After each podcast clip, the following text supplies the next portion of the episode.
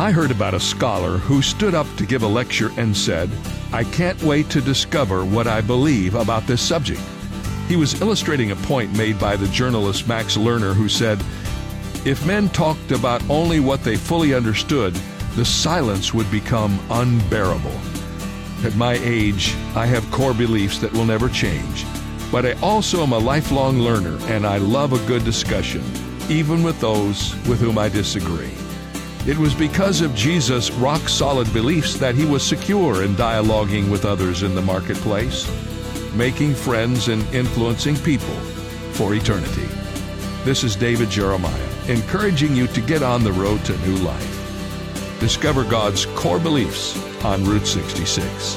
Route 66, driving the word home. Log on to Route66Life.com. Start your journey home today.